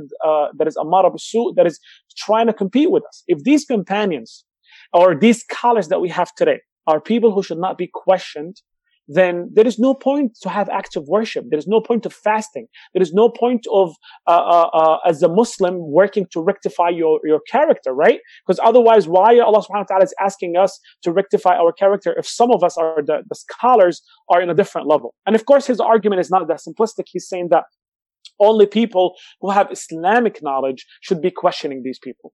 But I don't want to even say that there's, uh, uh, eh, you know, scholars, big scholars, much higher caliber scholars like Qaradawi, Sheikh Dadu, uh, uh, uh, and, and, many other scholars in the Middle East who are criticizing these issues and criticizing Hamza bin Bayyah, uh, Hamza Yusuf and Abdullah bin Bayyah day and night. Every day there is criticism to them.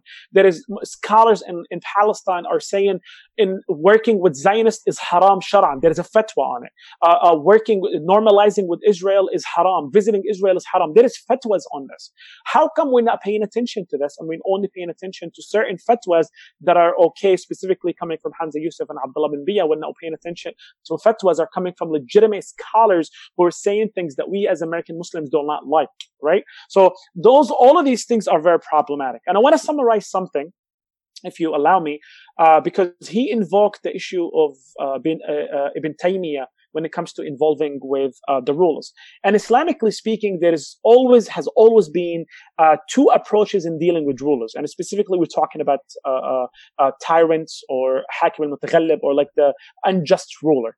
And the rules of engagement with them, or what's called as a dukhulu al hakim, uh, there's scholars have uh, separated in two different levels. One is that scholars who allow dukhul al hakim, allow engagement with the ruler, the tyrant ruler, under the condition that their engagement is only to advise them to uh, basically to avoid their corruption. And this is what Muhammad uh, Ghilan has, Dr. Ghilan has been saying is that how come you don't know that maybe Hamza bin Bayyah is, is, is advising bin Zayed behind closed doors to not massacre more people? And of course, the argument doesn't hold water because if, if, if, is he advising him, advising him and he's killing this amount of people in Yemen and engage in all this corruption? What if he's not advising them? He would just, what, commit a Holocaust against Muslims in the region?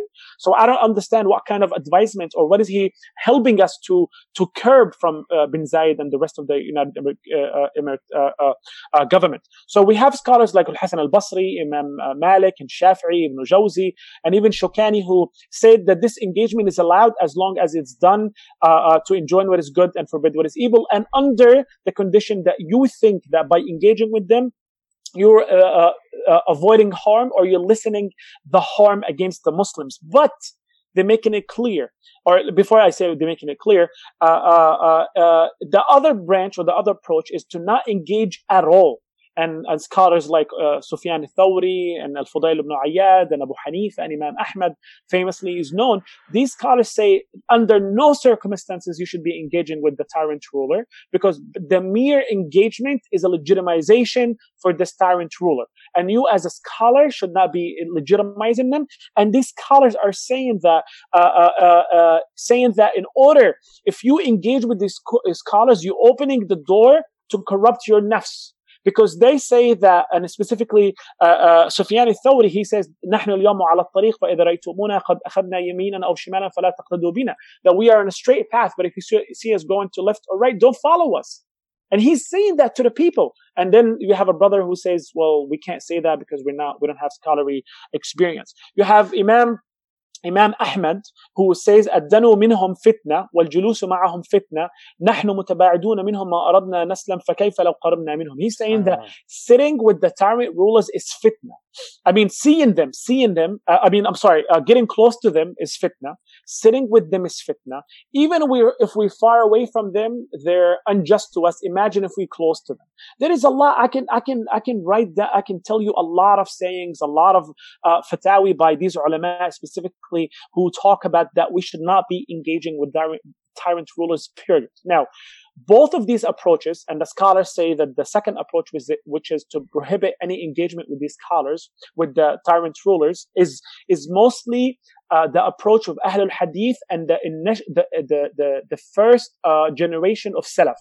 The Salaf and the Khalaf usually were so uh, uh, uh, adamant about not engaging with tyrant rulers, but the later on the Mutaakhirin are the ones who said you might do it as long as it's for enjoining good and, and forbidding what is evil. However, both of these approaches, engaging and not engaging, have made it very clear that this engagement should not be used to legitimize the ruler, it should not be used to flatter the ruler. It should not be legitimized to go around on TV and say the United Emirates is the most tolerant country in the world. That doesn't engage that. It doesn't mean that you host uh, uh, an event uh, about the so-called uh, promoting peace in the Muslim world uh, in a five-star hotel in the United Emirates and it gets paid millions of dollars that cost them to, to host this amount of scholars in the country. And most importantly, it doesn't mean that they pay your salary. And as we, as I explained last time, the, the majority of the organizations that at least Abdullah bin Bayyah runs are funded by United Arab Emirates. So even the engagement that uh, this brother Tariq Atta is saying that is uh, allowed by some scholars is conditioned to not being uh, to uh, to share flattery uh, for them. But let me get to Ibn Taymiyyah, which is the most important one. The scholars say that the reason because Ibn Taymiyyah's uh, uh, approach is a different than both of these initial approaches of the scholars. And his approach is that you are allowed to engage more than enjoining what is good and forbidding what is evil because he, he looks at the story of Sayyidina uh, Yusuf when he was uh, uh, the finance uh, minister back in, in, in, in, in time. But his, the reason Ibn Taymiyyah was saying this is because his time was different than the times of the, of the rulers before, the, the, the scholars before. The scholars before Islam and Sharia was the prominent understanding of the world, the prominent, uh, the dominating constitution. Nobody dares to question Islam. Nobody dares to question Sharia. But at the time of Ibn Taymiyyah, we have al-Maghul and we have the Tatar who coming around and, and occupying the Muslim land and, and, so much corruption. Right, so hmm. to him, he said, if we, he calls it the uh, uh, abdu al naqi or abdu al nasa, where if, if it's not if it's not clean all the way, it's okay. Engage as long as you can help uh, mitigate the, the harm against the Muslims. However, Ibn Taymiyyah himself, he said, or as we know about him, when he was meeting with one of the Tatar uh, leaders, his name is Qazan, who claimed to be Muslim, uh, but he uh, occupied Sham and he massacred Muslims. He, Sheikh uh, uh, uh, Ibn Taymiyyah went to visit him with other scholars to meet with them. Uh, to tell him that stop uh, killing Muslims in Sham, get away from the Middle East region and stop killing Muslims and stay where you are if you claim to be a Muslim. Right? If you are really a Muslim ruler. So when they first went, started, uh, when they first went there, the this uh, this leader, the Tatar leader, asked the scholars and Ibn Taymiyyah to eat. All the scholars ate with the exception of Ibn Taymiyyah. And Ibn Taymiyyah, when he was asked, why didn't you eat? And this is the scholar who this brother quotes as allowing engagement with tyrants, right? He told him, how can I eat from food that you cooked it with stuff you stole from Muslims and you cooked it by the wood that you butchered from Muslims that you stole from these Muslims, basically. And after they're done with the conversation, he refused to eat, meaning he went there in dignity. He went, he went there to engage with him, to tell him that you are a tyrant. You need to stop your tyranny against Muslims. Once they were done, this ruler, Qazan, uh, who was again Muslim, he told him that make dua for me. Ibn Taymiyyah said, "May Allah bless you if you do if you're doing the work for the sake of Allah. But if you're not doing this, if you're doing this for yourself, may Allah destroy you." Basically, so the scholars who were with him told him, "How dare you do something like this? You almost got us all killed." And and and he and they told him that we will never go ar- uh, uh, around with you to these uh, to these rulers because you're making us and you, you're threatening our life. You know what he told them? It doesn't even. He said it's not even fitting for me to be to be around scholars like you.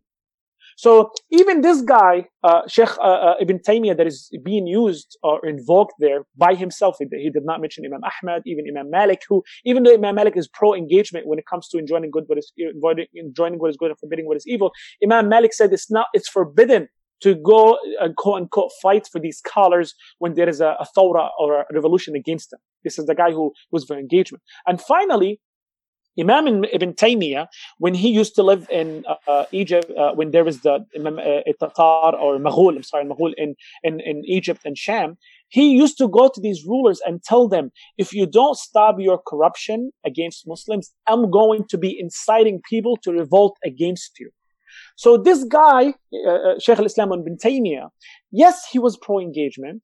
Yes, he was saying that it's okay to go work within these organ, these institutions to mitigate the harm and bring uh, goodness to people. But he was very clear about his condemning of, of tyranny, of him being very blunt uh, for his criticism against these, these tyrants and against these rulers. But if on the other hand, when we talk about Dr. Jer- Sherman Jackson, and I'm not comparing him to Sheikh Hamza Yusuf, but since he's defending himself so much that Sherman Jackson has never, at least in my, in my, what I've seen, I might be, I might be wrong. I've never seen him, yani, uh, uh, criticize CVE or speak against Imarat or speaking even against Sisi, because when he explained himself why join, working with Sisi, he did not say Sisi is corrupt or Sisi is a tyrant and Sisi is, uh, is a, is a, is a, uh, he killed, he committed a massacre. He said there's, you know, some, some violations. So he even undermined what happened in Rabaa in 2013. So what I'm saying is that what we have seen nowadays, unfortunately, is not just the pacification of Islam, but they want to turn they turn Muslims as priests, Catholic priests that are untouchable. And the reason for them not being untouchable is because they want us to just follow without critiquing, follow without holding them accountable. And if it was only following with, with things that don't affect us, don't affect the life, lives and deaths of people, I wouldn't even care.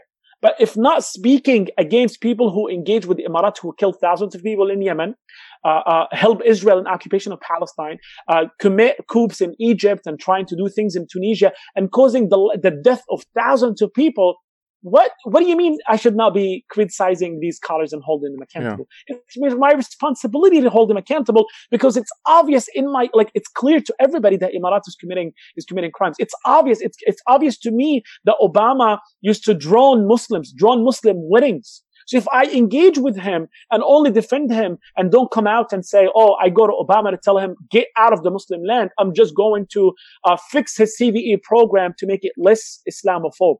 Basically, that's what's happening. Yeah. So invoking these Yeah. I'm, finally, just want to say that invoking these ideas, I'm going to talk more about even the criticism to to to and the the, the uh, of Ali and, and and Ahmed of of then just being leftist and all that nonsense. We'll talk about it in a, in a little bit. But I really wanted to highlight this issue of invoking uh, Sheikh uh, Ibn Taymiyyah to to legitimize these dangerous issues. We're living in a different time. Uh, Sheikh Abdullah bin Taymiyyah did not engage with with occupiers of Muslim lands. He did not engage with tyrants in in, in this way. It's it's really mind blowing. Actually, funny enough, Ibn Taymiyyah actually ended up leading a jihad against them, against the Exactly. Mongols.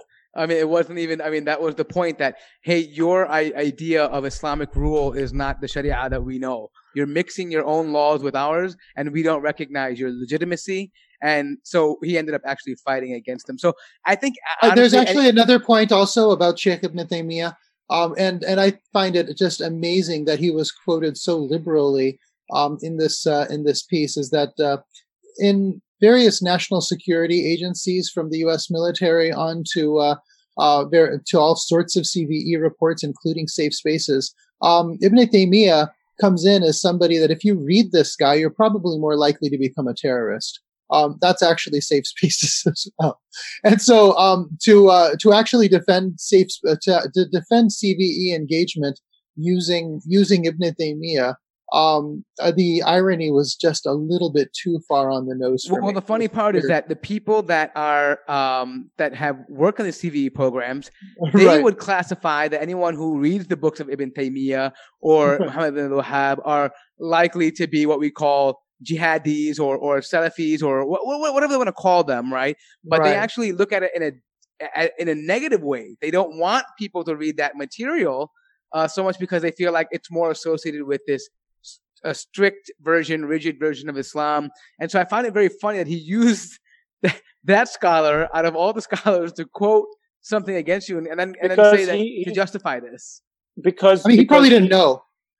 No, I think he knows because it, it, because clearly, if you go, uh, if you go, as I mentioned earlier, the two approaches of Muslim scholars. Because if he went to Imam Ahmad and Imam Malik and these scholars, he cannot use them to prove his point. He only needed Sheikh Abdullah, uh, I mean Sheikh bin Taymiyyah, because bin Taymiyyah has a very complex position on this. And unfortunately, the way he presented it was, in my humble opinion, I think it was unethical because he did not explain the complexity of the position of Abdullah, uh, of Sheikh ibn Bayyan. And Mort mentioned it. He led the jihad against the Mughal because he realized that these guys are just playing around with us. So this idea of only taking a little bit of Islam and, and, and, and that's it and, and nothing else is very dangerous. But also here, and, and again, and I'm sorry I'm taking long, but because these things are, I think, important to focus on is the idea that how did this whole conversation turned into activists versus scholars?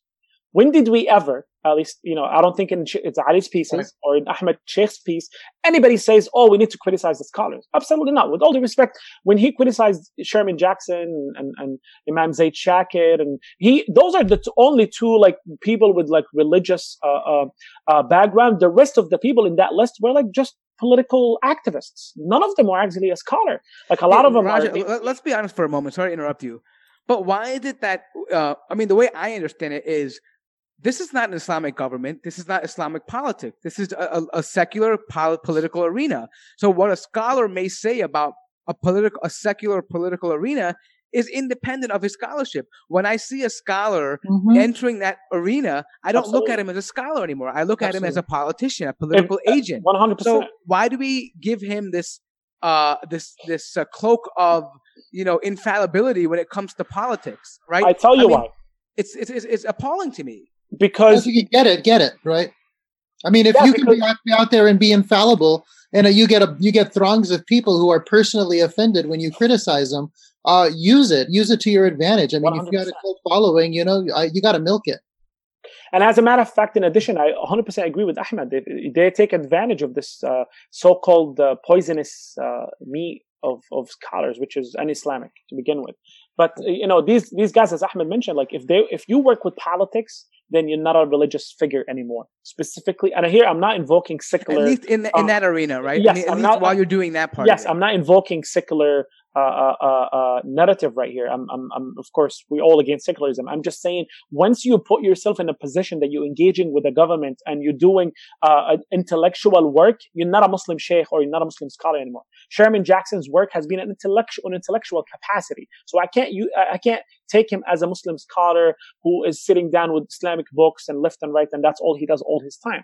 Now, again, and even even if Ali when if Ali criticized their Islamic knowledge, I would agree 100%. I'll tell Ali, this is not your area of expertise. Please don't talk about it. Because I agree that Islamic knowledge should only be discussed and critiqued by Muslim people who understand Islamic uh, uh, uh knowledge, right? But Ali criticized public position. He criticized social issues. He criticized CVE programs, the United Emirates relationship and Egypt relationships that cause death of, death of people. So it's not about scholars and, and activists. This is a political discussion that they tried, as Ahmed mentioned, to invoke this hollow of being a scholar to, to be infallible and to not be questioned. But I want There's say- actually another aspect of it as well, Raja, is that uh, there, there is this underlying assumption here with the UAE, and say you're an American Muslim, a prominent American Muslim scholar, and you are engaging with the UAE the UAE is not our ruler. They're a glorified gas station in the desert, right? That, that they basically hand out bags of money. They're not, they, they don't really have, they're not our ruler at all. And so why are we treating them like they're our ruler? The other thing is the, uh, the Council of uh, Security International Studies. That's a private organization, right? It's a think tank. It is also not our ruler. If you're going over there and you're going to be you're going to be uh, consulting and you're going to be paid an honorarium or whatever the relationship is, I don't know. It's still in a capacity as a private individual working with a private organization in a business relationship, right? Uh, to affect and this this business relationship with a think tank, and this is very well known.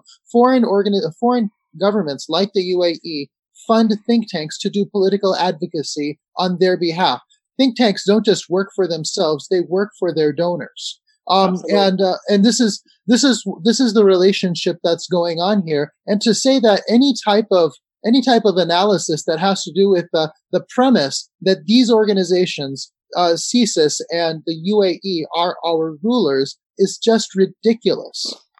Guys, we have only a few minutes left, so let's go ahead and wrap up some key points that you wanted uh, to, to uh, mention before uh, we close the show. So, um, so uh, Raja, I'll start with you. Sure. I, I, wanted to touch upon one thing, which is the uh, colonized uh, Islam. And I think that was mentioned by Ali's piece, if I'm not mistaken, and then Imam Zaid Shakir used it against him, unfortunately. And the reason why he used it against Ali is because he, uh, according to him, his framework of analysis is leftist, is based on Marxist theory and, and whatnot. And I think that in itself is, is very dangerous. And I hear, I want to be very, very clear about this. And I'm working with this uh, amazing uh, uh, Muslim young anthropologist uh, on an article to tackle some of these issues. Her name is Muniza. She's uh, uh, she's she's really upcoming Muslim anthropologist. So hopefully we'll we'll see the work. Inshallah, now we can bring the, her on the what, show. Yeah, we'll definitely have him in the show, inshallah. That's why I'm, I'm giving shout out for her. but what what I'm what I'm what I'm what I'm going to argue here is that there's a dangerous uh, uh, trope that is taking place right now, which is not only that critiquing scholar, we have two ways of uh, of of uh, of these you know political leaders who are uh, claim to be scholars. Not I'm not talking about, of course, these guys. I'm just talking in general, right? Is either being accused of being a a, um, a leftist social justice boy or girl, whatever, Number two is that Islamically it's incorrect. And I, I just talked about it in a second. I want to talk about the first aspect uh, quickly since I discussed Islamically that that is incorrect what is being mentioned and that invoking Ibn Taymiyyah here is, uh, is unethical. And again, uh, Abdullah bin Bayyah, ironically, Abdullah bin Bayyah, if you guys know the fatwa of, of Mardin, uh, Mardin city in Turkey, it, Abdullah bin Bayyah made a whole conference against Ibn Taymiyyah because of this and because of the jihad and because of these things. But that's a, a whole session we need to talk about. So it's really, as Ahmed mentioned, and more, it's when it's uh, when it's handy to them, when it's uh, what's the word? Uh, convenient. Uh, when it's when it's convenient for them, they invoke Ibn Taymiyyah, but overall they they demonize this guy all the time. Anyways, so the first aspect of the, the danger of accusing anybody who criticizes these political uh, uh, shady positions of, of these leaders of being accused of being Marxist or leftist and whatnot is very problematic for many reasons. Number one, all of us are living in the West. currently. And all of our uh, uh, frameworks of analysis is Western. Even the invokement of family values, the discussion about how Muslims voted for Bush for family values or how we need to ally with some of the right wing because it's to, pr- to protect ourselves from the gays and, and this and, and the feminists and all of that. And on the other hand, you have the, the leftists or the, the Muslims who are very concerned about uh, uh, social issues. There's all, all of us are coming from this framework of, of, a, of a Western uh, uh, uh, uh point of view. We understand the world the way Western, uh, uh, West, uh, uh according to uh, something called uh, Eurocentricity, where we look at the world from a, a European point of view. And that's problematic. So, because everything we do currently, unfortunately, is within the binary of left versus the right, right? So if Ali criticizes the scholars, then he's on the leftist. And if, if leftist, uh, if uh, someone on the left uh, uh criticizes the moral compass of Muslims, then he is, uh, uh, or I'm sorry, if one on the right, if someone criticizes the, the moral issues in the left, then he is on the right wing. And that's very problematic because not only is, we are invoking or we getting involved in, in the culture cultural wars in America, but we are removed. We are becoming anti-intellectual. Uh, anti, uh, uh, we become anti-intellectualism, and we become a religion of elites where we we're uh, setting up our parameters of discussion within the American political context. Exactly, and that's very problematic because that it was a, a, character assassination to Ali and, and Ahmed Shaikh to to say that if they criticize CV, criticize Sherman Jackson, then they are leftist. But here, let's be very clear the best ones, and I'm going to say this as someone who considers himself an Islamist, the best framework of analysis against Western colonialism, Western imperialism, Western uh, capitalism is the Marxist and the leftist framework. Right? Me saying this doesn't mean I believe in Marxism and believe in communism, believe in socialism, but it's a reality that capitalism evolved in the West and the best people to critique something that is involved, evolved next door is the people who live with them and understand them. Sayyid Qutb, for instance, he criticized both socialism and capitalism correct? But even his criticism to so, to so, to capitalism is not as deep as as as socialist and, and Marxist, right? Because he doesn't live in the West, he doesn't understand it, he did not live the the ramification of of the danger of capitalism. So the in, in, invoking these kind of uh, uh, uh, uh, uh demonization of Muslim youth anytime they criticize, uh, criticize political uh, positions of leaders is very dangerous because it plays the goal, the same game. When women complain about uh, uh, oppression our community, we accuse them of being feminists. And when, uh, when uh, Muslims criticize, young ones criticize political shady, shady political positions in Muslim community, we, we accuse them of being a leftist. Same way, when those on the extreme left accuse Muslims who believe in Islam that they're homophobes and they are misogynist and they're uh, uh, patriarchal and all, all of that nonsense. So both of these extremes are problematic. And it's not only that the left are taking people away from Islam. The right in the Muslim community are also taking women and, and people away from Islam because they keep telling them you have no say, you have, you, you have no legitimacy in complaining about internal oppression or internal issues with the Muslim community. So what I'm arguing here is that this simplification of the process, this anti-intellectualism that is happening is very dangerous. And this concept of only working within the binary of left versus right is, is, is dangerous. And we take a small example here quickly to deliver my point, which is, and I'll end with this, is that the concept of, for instance, uh, uh, to just explain that there's a dangerous uh, uh, way of analyzing things. If we look at uh, decriminalization of marijuana, right? In the left or those in the liberal sphere, political sphere, they say that the reason to de- uh, de- uh, decriminalize mar- uh, marijuana is because of the corruption in the criminal in the criminal system, the, the corruption in the justice system. That for the most part, the people who are suffering the most from these laws are the poor which is mostly blacks and Latinos, which is absolutely true.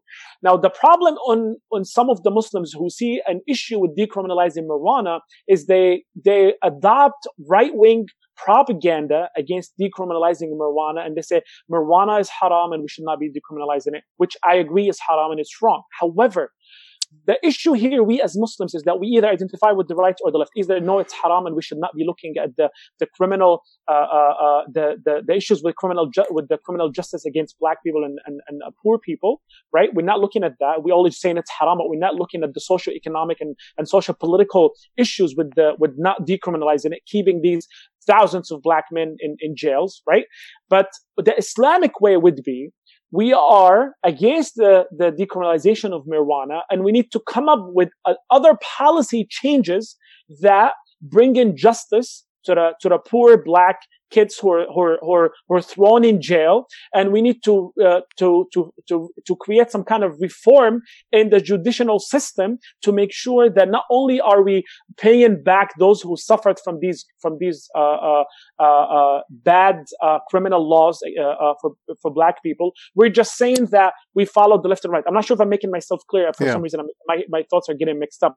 But basically that we're always stuck to the left or right either haram or it's not haram, but we're not discussing the social political aspect of it. And this is the dangerous part. When we discuss it, they tell us, "Oh, you're a leftist." If, but if at the same time, if we say, "No, I need to follow the moral position," yeah. "Oh, you're a right wing." So what I'm what I'm urging is that we stop. We need to stop working with this in this dichotomy of left versus right. Yes, uh, uh, uh, the marijuana criminal laws are not fair, and they are biased against black people and Latinos. But the solution to this is not to, in my humble opinion, is not to decriminalize because again, it's haram and halal, uh, uh, but to find another way to uh, for reparation for black people who were thrown in jail and to find other mechanisms to make sure that uh, uh, the black people are not suffering as usual because of any criminal laws so yeah i mean I, I, think what, I think what you're saying know, is very simple that uh, we don't have to always find an answer in the left or right. Meaning, we have our own answers from Islam. We can work within the framework of the left and right,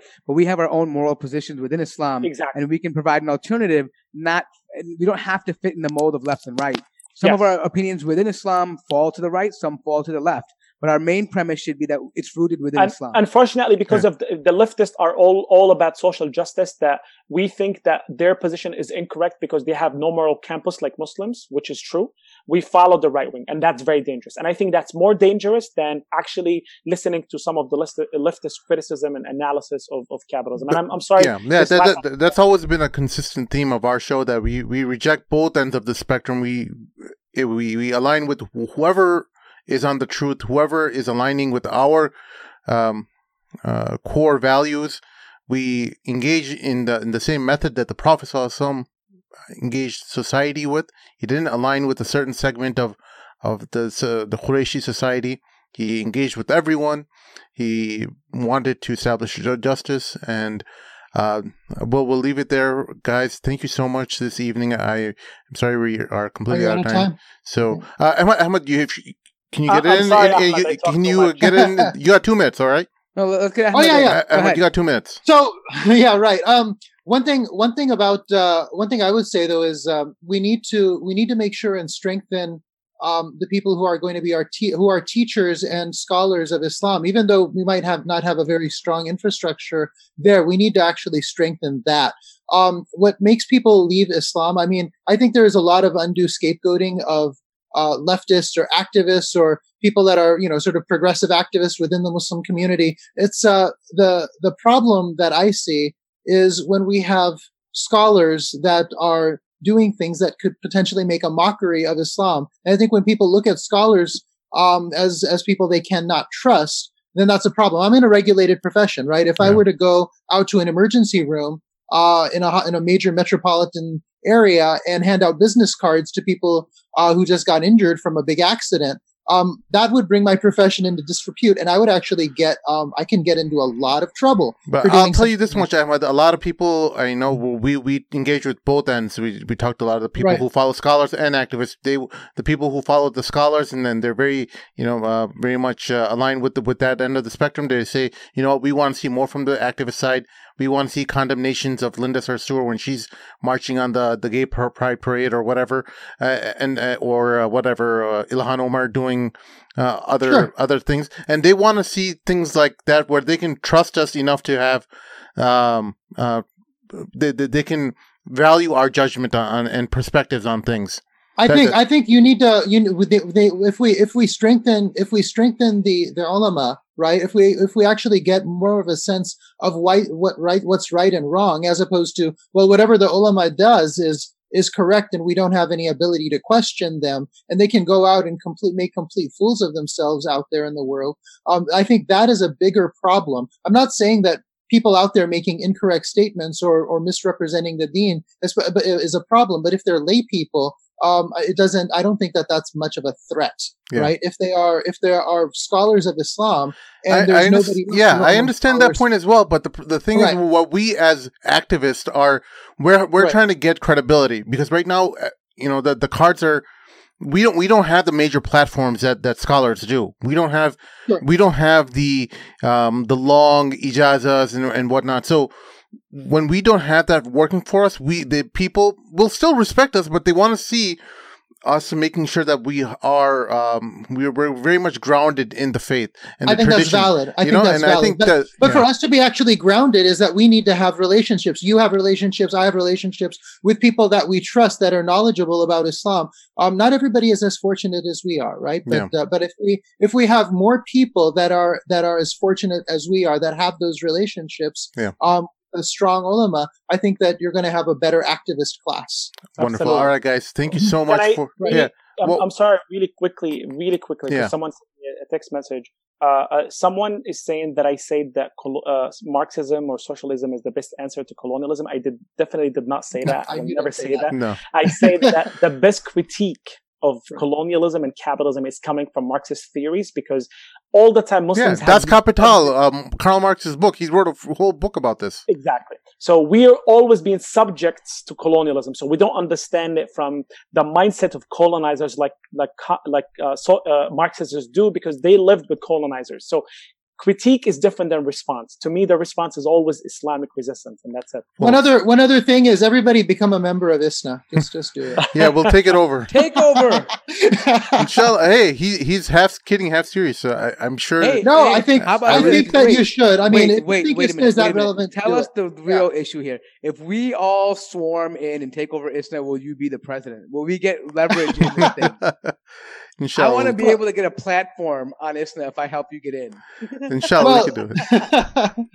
I'm just teasing. Yeah. No, I get you. I get you. Yeah. I mean, I think it's good. I think Muslims should I, not. I think all all of us should Yeah. look to that. Yeah. I mean, at the end of the day, these things are, are avenues for us to meet and exchange ideas, and we shouldn't Right. let them die out. We should be able to, if we have a critique of it, let's get involved, put our ideas out there, and you know, hopefully, if it is a shura, we can get our, our, our position heard and, and just move it the way we want to move it. Right, right. And then Yeah. we can also throw tomatoes if we feel I- like it. But I if we- really like that. moving the ball I really like that Ahmed Shaikh is, is planning a coup against Islam leadership right, live on, on, on, on Madman. You heard it first on the Mad Mamluks. Guys, activists or scholars alike, help us out on patreon.com backslash the Mad Mamluks. This cannot be supported without your for, uh, effort. Uh, your your support cannot uh, enables this effort to happen. Please help us out on patreon.com backslash the Mad Mamluks. And uh, what else? Uh, oh, there's also um, the Mad Mamluks backslash donate. Thank you all this evening. Um, Ahmad, Rajas, Good to be much thanks. Uh, Don't forget to s- subscribe to Muzzy Buzz, the other channel. yes, Mort's Muzzy, new channel Muzzy Buzz. Help us out on that as well. and, and make sure when you guys are subscribing on this channel, hit the alert button so that you're notified every time you go live. For my co-hosts, Mort, my guests, Ahmad and Raja, my name is Sim. We'll see y'all next time. Assalamu alaikum. Assalamu alaikum wa rahmatullah. Salam.